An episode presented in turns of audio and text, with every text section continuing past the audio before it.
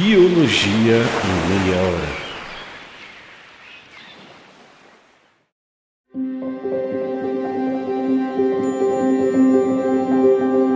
O Cerrado é o segundo maior bioma brasileiro. Mas você conhece as características que diferenciam o Cerrado dos outros biomas e o porquê dele ser tão importante? Oi, eu sou a Mila Massuda e no episódio de hoje do Biologia em Meia Hora a gente vai conversar sobre uma das regiões de maior biodiversidade do mundo, o Cerrado.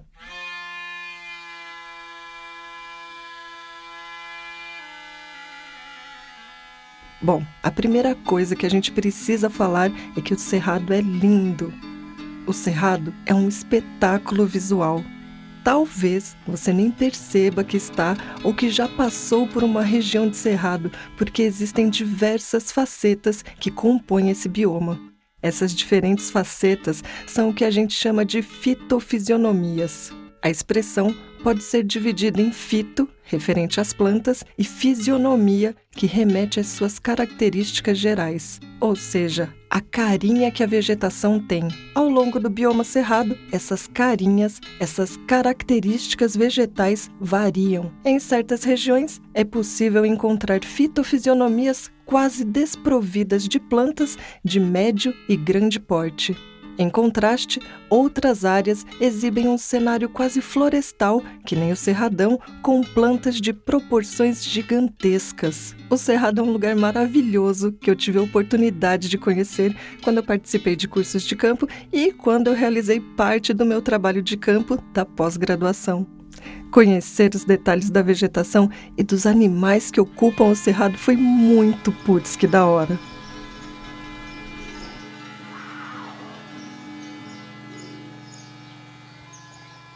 Queria poder levar todo mundo para lá e mostrar tudo que eu conheci, tudo que eu aprendi. Lá é maravilhoso demais. Uma das características mais marcantes do cerrado, que influencia diretamente a sua estrutura vegetal e, por consequência, a sua fauna, é o clima. O cerrado é conhecido por seu clima sazonal, com dois períodos distintos que variam ao longo das estações do ano. O verão, por exemplo, é uma estação marcada pelo calor intenso e altos índices pluviométricos, ou seja, chove demais por lá. Isso resulta em uma umidade elevada na região. Em contrapartida, o inverno, que não chega a ser super frio, é caracterizado por um longo período de seca extrema.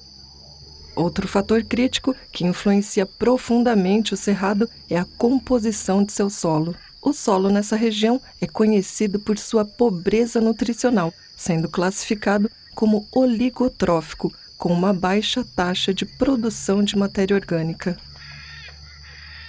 Além disso, a presença significativa de alumínio no solo resulta em uma baixa disponibilidade de outros íons e sais essenciais para o desenvolvimento das plantas. Isso porque o alumínio faz associações com esses outros íons e os indisponibiliza para as plantas. Consequentemente, o solo fica excessivamente ácido, o que representa outro desafio para o crescimento de várias espécies vegetais. Então, no cerrado, é fundamental que a gente compreenda a natureza dos solos, assim como em um mosaico, as composições de solo em qualquer região, não apenas do cerrado, apresentam variações distintas na estruturação e concentração de íons e compostos. Os solos variam de local para local devido a uma combinação de fatores, como a interação de processos geológicos, climáticos, biológicos e topográficos ao longo de períodos significativos de tempo. A composição geológica do subsolo é determinada pelos diferentes tipos de rochas-mães e minerais que se decompõem de maneiras diversas, resultando em solos com composições e propriedades físicas variadas. O clima também exerce uma influência importante na formação do solo. A precipitação, a temperatura, a umidade e a intensidade de atividade biológica variam de região para região, afetando a taxa de intemperismo e decomposição das rochas.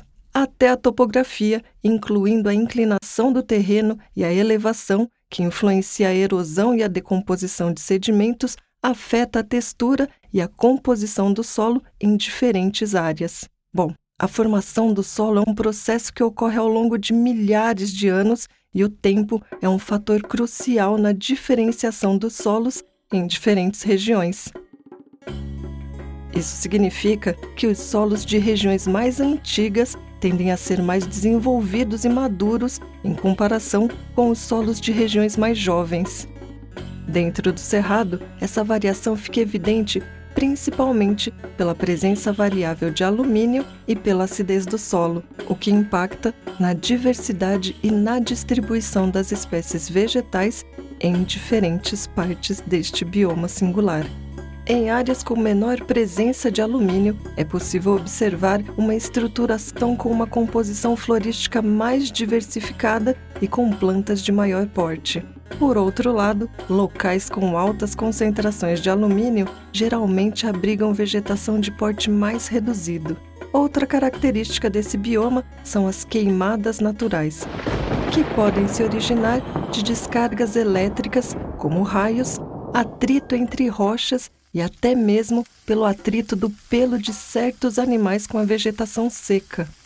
Esses incêndios naturais são responsáveis pela morfologia das árvores e arbustos do cerrado, resultando em suas formas retorcidas. Você já ouviu falar de gemas apicais e gemas axiais, ou meristemas apicais e meristemas axiais. Os meristemas são tecidos vegetais que contêm células indiferenciadas com grande capacidade de divisão. Como os meristemas possuem células indiferenciadas, eles originam todos os tecidos da planta. São eles que são responsáveis, portanto, pelo crescimento em tamanho e também em espessura do vegetal. Além disso, atuam na cicatrização de possíveis ferimentos na planta. As gemas apicais são aquelas que estão posicionadas na região do ápice da raiz, do caule e de suas ramificações e são responsáveis pelo crescimento longitudinal da planta. Por isso a gente diz que a planta não cresce pela base, mas pelas suas pontinhas. As gemas axilares são gemas acessórias localizadas nas axilas das folhas, na junção dos ramos com o pecíolo das folhas. Mas olha que louco! Existe uma dominância da gema apical sobre as gemas axilares. Então, tem um monte de espécies de plantas que a gema apical inibe o crescimento das gemas axilares. Ou seja, enquanto o meristema apical está funcionando, ele impede o crescimento pelas gemas axilares. Só se a gente podar essa gema apical é que as gemas axilares passarão a se desenvolver. Em situações de incêndios no cerrado, a destruição da gema apical permite o desenvolvimento das gemas axilares que estavam inativas.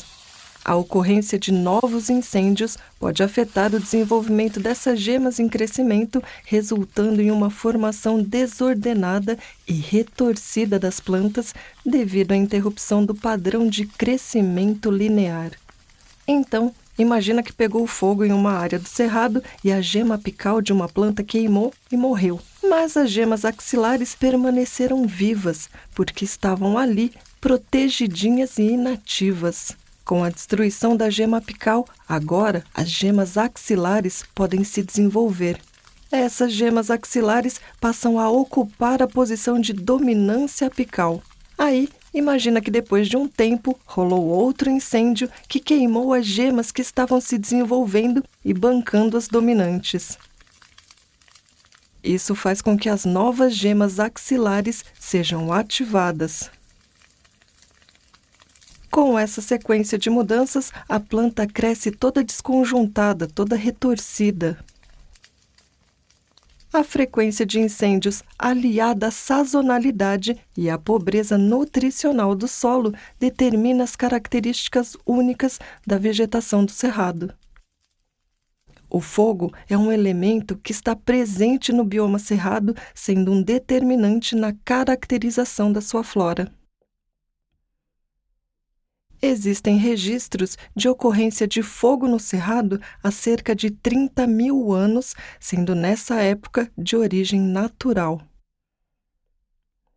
Estratégias morfológicas adaptativas reforçam a ideia de que o cerrado tem sua vegetação adaptada ao fogo. A rebrota de espécies lenhosas de cerrado após a passagem do fogo é uma delas. O cerrado apresenta um rápido poder de recuperação rebrota em um curto período e atrai diversos animais herbívoros em busca de forragem nova.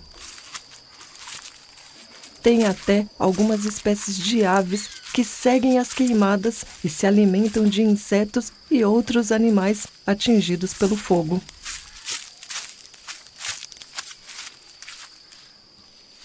Além disso, esse período seco exigiria das plantas um esforço fisiológico gigantesco. Mas as plantas que vivem sob essas condições evoluíram com adaptações para enfrentar essas condições: o tempo seco do inverno, o calor do verão e os incêndios naturais. Uma dessas adaptações é um desenvolvimento maior do suber, o suber é um tecido formado por várias camadas de células mortas e impregnadas de suberina, uma substância de origem lipídica que o torna altamente impermeável à água e gases e muito resistente. Nas árvores e arbustos, conhecidos como plantas lenhosas, o crescimento secundário, que é o crescimento em espessura, é tão crucial quanto o crescimento primário em altura. As plantas com crescimento secundário têm um tecido de proteção mais externo, denominado periderme. Ué, geralmente a gente não chama esse tecido externo de epiderme? Verdade. Mas no caso das plantas, a epiderme é o tecido de revestimento de folhas, caule, raiz, semente, flor e fruto das plantas que só têm crescimento primário, que é o crescimento longitudinal. Já a periderme é um conjunto de tecidos que reveste plantas com crescimento secundário, crescimento em espessura, substituindo a epiderme. A periderme substitui a epiderme em órgãos que apresentam crescimento secundário, como o caule e a raiz. Ela é formada estruturalmente por três tecidos, sendo considerada, portanto, um conjunto de tecidos de revestimento. A periderme é formada pelo suber, o felogênio e pela feloderme. O felogênio é um tecido meristemático responsável principalmente pela formação de novas células. É ele quem garante a produção do suber para o lado externo e da feloderme para o lado interno. O suber, também conhecido como cortiça ou felema, é formado por células de formatos variados que se encontram bem unidas umas com as outras. Essas células passam pelo processo de suberização das suas paredes e, portanto, são mortas na maturidade. A feloderme apresenta células vivas na maturidade e não apresentam suberina. A feloderme é como um tecido de preenchimento. Então, Nessas plantas com crescimento secundário, se a gente for olhar de fora para dentro, a gente veria o suber, depois o felogênio, a feloderme, o floema, o câmbio, que é outro tecido meristemático, o xilema e células parenquimáticas de preenchimento. Então, as plantas do cerrado são literalmente casca grossa, porque tem essa camada de células mortas, o suber, que as protege do fogo. O suber age como um isolante que protege a parte viva da planta. Tem outra característica muito putz que da hora das plantas do cerrado. Essa é uma característica importante não só para sobreviver aos incêndios, seca e calor, mas também porque garante a manutenção dos aquíferos. As plantas do cerrado possuem raízes profundas.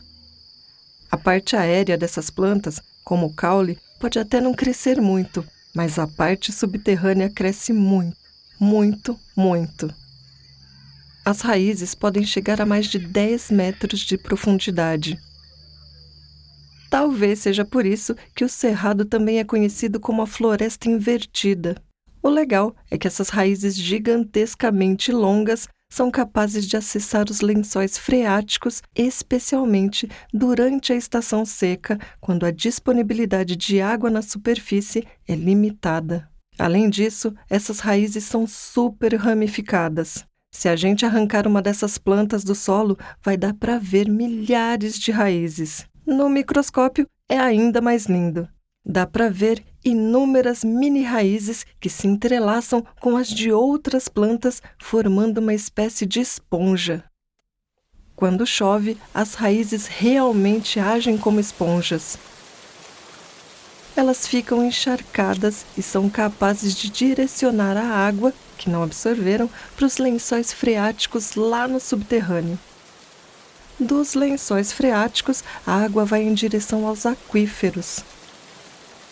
Sem essas plantas, com raízes profundas, a água não é capaz de chegar aos lençóis freáticos e abastecer os aquíferos. Os aquíferos são formações geológicas subterrâneas que armazenam água e permitem seu movimento por meio de poros e fraturas nas rochas ou sedimentos. Eles são mega importantes para o fornecimento de água para poços, nascentes e fontes, e são uma fonte crucial de água potável em muitas partes do mundo. Outra coisa importante é que a gente sempre pensa que a água nos rios e riachos vem da chuva. Isso é verdade, mas uma parte da água que a gente vê fluindo nos rios vem das águas subterrâneas. Essa água que vem dos aquíferos é super importante, principalmente quando não chove muito. É como uma reserva dos rios que garante que eles continuem fluindo mesmo quando o tempo não colabora. Vários fatores, como a terra, o tipo de solo e até o clima, determinam o quanto dessa água subterrânea vai para os rios.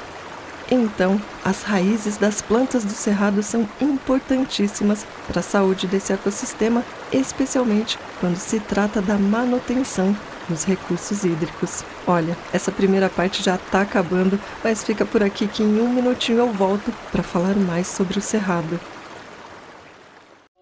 Fala, gente! Vocês já ouviram falar que tem um inseto em que a fêmea tem um pênis e o macho tem uma vagina? Ou que macacos pregos usam ferramentas equivalentes às que usávamos na Idade da Pedra? Ou ainda que tem peixes que se comunicam pelos puns?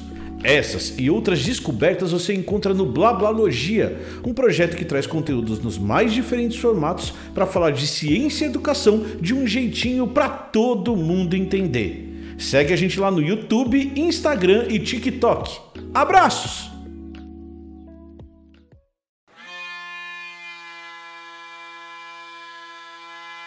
Bora voltar a falar das adaptações das plantas do Cerrado.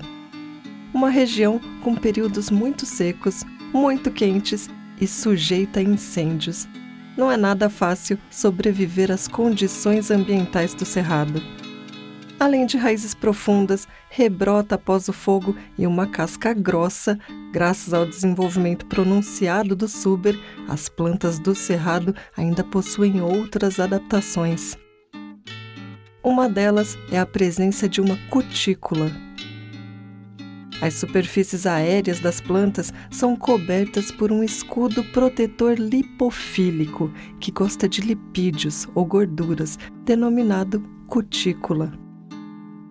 A cutícula das plantas são feitas desses compostos lipofílicos que se depositam nas paredes celulares externas da epiderme.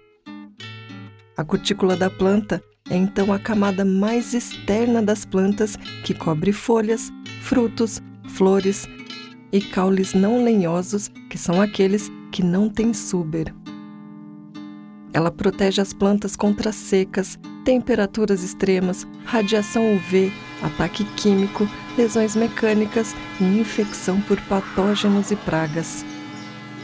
Uma coisa bem legal é que o desenvolvimento da cutícula foi o que facilitou a terrestrialização das plantas há aproximadamente 450 milhões de anos.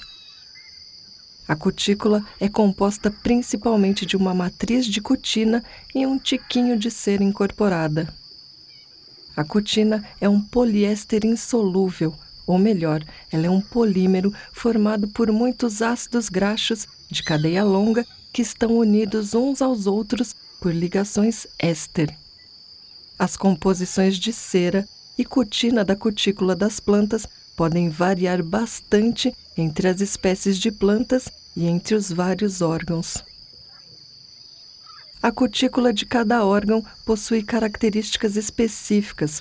Por exemplo, a cutícula dos frutos é geralmente mais espessa que a cutícula das folhas.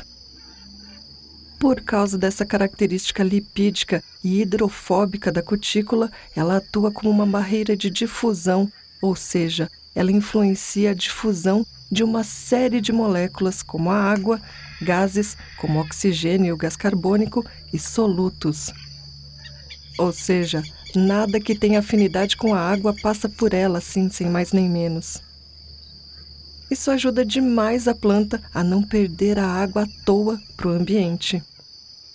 Então, o sucesso de uma espécie vegetal encontrada em um ambiente sazonal como o cerrado depende principalmente da capacidade dessa planta em manter um balanço hídrico adequado durante o período de seca.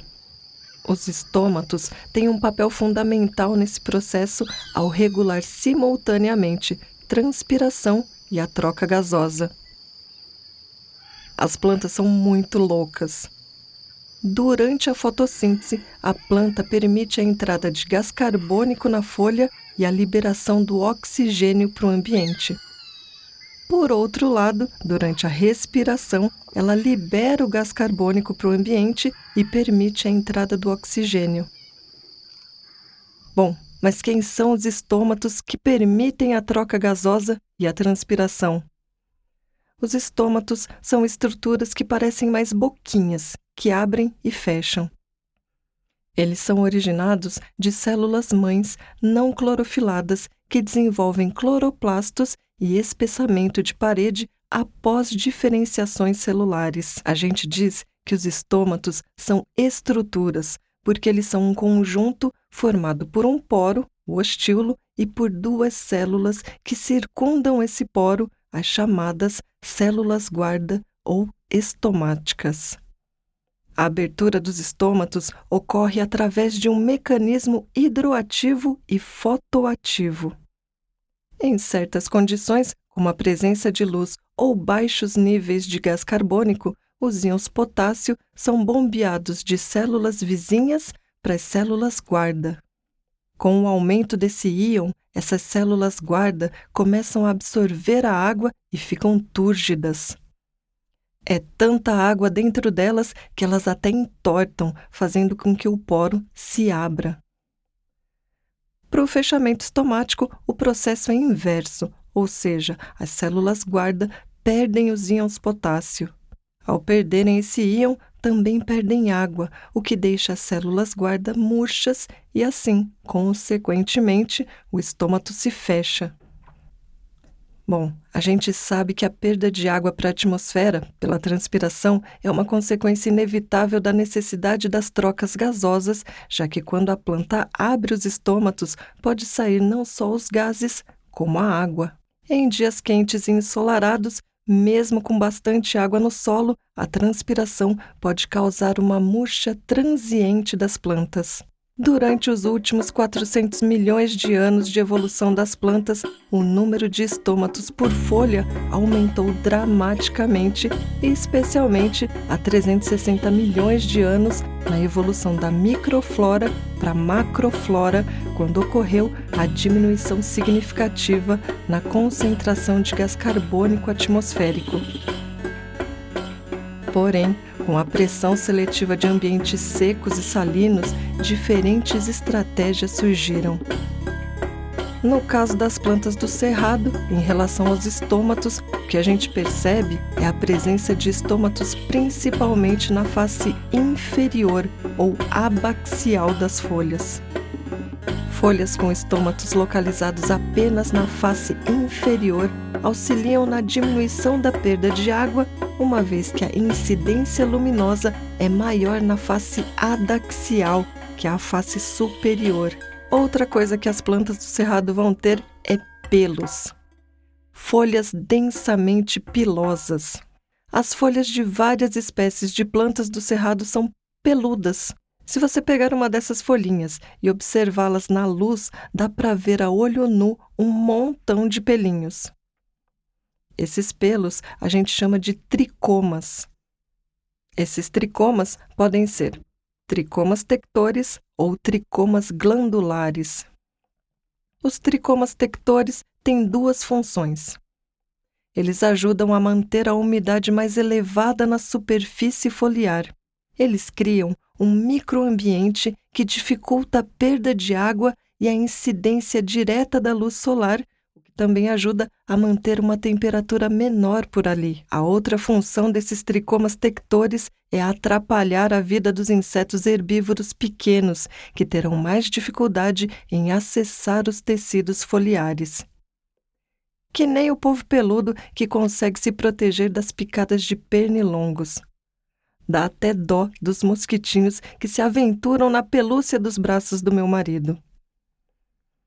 Para quem ficou curioso sobre os tricomas glandulares, esses são os caras capazes de produzir secreções. Essas substâncias, tais como óleos, sucos digestivos e resinas, apresentam uma variada quantidade de funções na planta. Existem, por exemplo, tricomas que produzem substâncias urticantes ou irritantes. Outros produzem substâncias adesivas, e tem uns que produzem substâncias digestivas. E o fogo, Camila? Como ocorrem os incêndios naturais no Cerrado? Oi, essa é uma história bonita demais. Folhas e galhos caem. Quem tem plantas em casa sabe o trabalho que isso dá. Toda hora tem que varrer folhinhas que ficaram velhinhas, que ficaram senescentes e caíram. Agora imagina isso em uma mata ou uma floresta. O quanto de matéria orgânica vegetal se acumula no chão. Essa camada, que fica acima do solo e é formada por restos de folhas, galhos, frutos e outras partes vegetais, além de restos de animais e cocôs, é chamada de serrapilheira. Depois do período de seca, essa serrapilheira acumulada também está lá, sequinha. A decomposição pelos microorganismos não foi das mais intensas por causa das temperaturas amenas do inverno e da secura do ambiente. Quando a estação chuvosa se inicia, é comum que descargas elétricas ocorram. Esses raios, quando caem, podem iniciar os incêndios naturais. O interessante é que quando ocorre uma queimada, a temperatura se eleva rapidamente. No ar, a temperatura pode chegar a 800 graus Celsius ou até mais. Porém, no solo, a história é outra. Apesar da elevação rápida de temperatura também ocorrer, ela é momentânea, já que o fogo cessa rapidamente. É o chamado fogo de palha, que queima rapidinho, Logo depois dos raios, vem a chuva, que apaga o incêndio. Uma chuva pesada ou duradoura. No solo, a alta temperatura é registrada somente até a profundidade de 5 centímetros.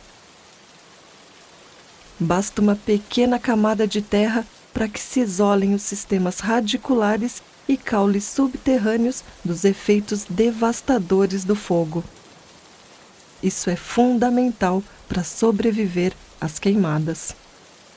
Quando esses órgãos rebrotam, o verde volta novamente à paisagem, renovando a fisionomia da vegetação. As plantas são tão adaptadas ao fogo que a germinação das sementes de algumas espécies pode ser facilitada por ele, principalmente naquelas em que a semente é impermeável à água. A elevação rápida da temperatura pode causar fissuras na casca, na testa da semente, favorecendo assim a entrada de água e iniciando o processo de germinação. A gente diz que as sementes têm dormência. Para que uma semente germine, é necessário, primeiramente, que os ambientes químicos e físicos sejam favoráveis, ou seja, que haja disponibilidade de água, temperatura e a concentração de oxigênio no meio não limitem o metabolismo germinativo. Mas tem umas danadas que não germinam mesmo quando colocadas em condições ambientais aparentemente favoráveis. Tais sementes são denominadas de dormentes. No caso das sementes do cerrado, a casquinha delas é mais espessa. Isso permite que elas sobrevivam ao fogo e sejam estimuladas por ele para germinação. Pobre daquelas que germinam antes da queimada. Um outro efeito ecologicamente super importante é a ciclagem de nutrientes do solo. A queima da serrapilheira seca e morta traz de volta à superfície do solo, por meio das cinzas, os nutrientes que estavam anteriormente indisponíveis. Além disso, há indicações de que os nutrientes na superfície impeçam a lixiviação do solo, que seria a perda de minerais pela água das chuvas. Porém, é importante falar que nem todos os nutrientes voltam à superfície. Grande parte deles é perdida através da fumaça. O bom é que os nutrientes que ficam em suspensão na atmosfera, na forma de névoa da queimada, retornam ao solo, seja pela ação da força da gravidade, seja por serem arrastados pelas gotas de chuva. O problema das queimadas no cerrado é quando elas ocorrem fora de época, causadas pela ação humana e podem ocorrer de forma descontrolada. Ou ainda, quando há alteração do regime de chuva. Passar por longos períodos de seca faz com que mais serrapilheira se acumule, o que pode levar a incêndios com duração mais prolongada. Pior ainda é quando as chuvas são menos intensas e não conseguem apagar esses incêndios. Dessa forma, o calor prolongado pode superar todas as barreiras criadas pelas plantas e danificar tecidos vitais. A gente não pode esquecer também dos danos à fauna. Instintivamente, os animais sabem se proteger do fogo fugindo. Antigamente, os animais escapavam do fogo se refugiando em áreas vizinhas. As áreas devastadas pelo fogo podiam ser repovoadas por populações animais dessas áreas adjacentes. Hoje, a situação é diferente. Não existem mais vegetação e fauna naturais ao redor das áreas de preservação. Há fazendas com plantações e cercas de arame farpado que impedem os animais de escaparem do fogo e do calor. Além disso, quando a gente tem incêndios que vão além de um regime histórico que o cerrado está habituado, a gente tem consequências super sérias e preocupantes, não só em termos ambientais e ecológicos, como em termos econômicos e de saúde das populações humanas que ocorrem ali. O Cerrado é o segundo maior bioma brasileiro, sendo superado em área apenas pela Amazônia. Ele ocupa 21% do território nacional. O termo cerrado é comumente utilizado para designar um conjunto de ecossistemas, como savanas, florestas, campos e matas de galeria que ocorrem no Brasil Central.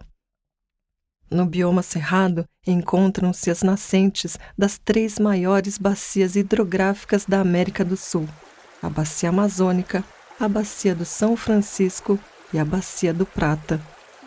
No cerrado estão localizados três grandes aquíferos: o Guarani, o Bambuí e o Urucuia.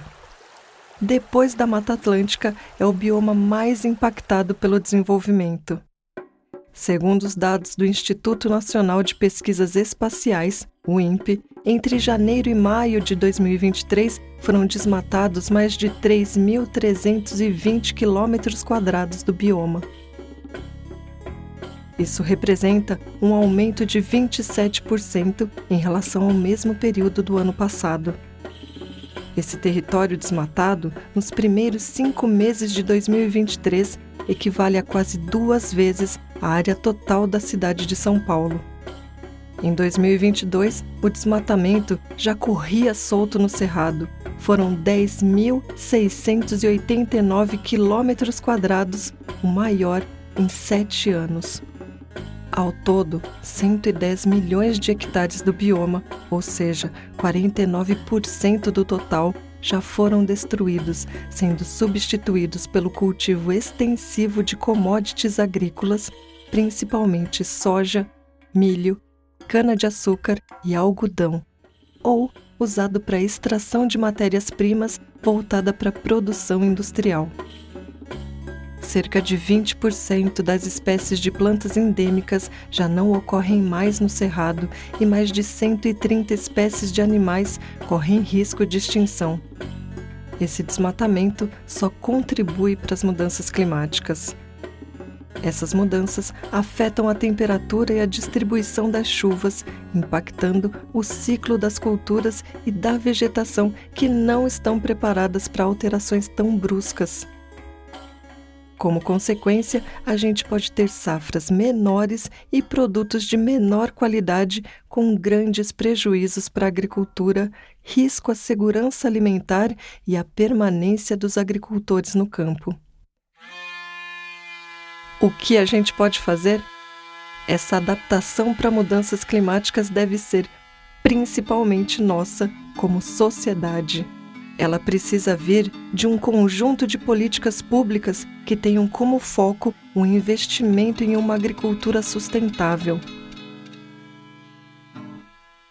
Políticas que promovam sistemas diversificados, como sistemas integrados de produção, lavoura, pecuária, floresta, além do uso sustentável da biodiversidade e dos recursos hídricos. Tudo isso com apoio ao processo de transição a organização da produção, a garantia de geração de renda e a pesquisa. Eu sou a Mila Massuda e esse foi o Biologia em Meia Hora.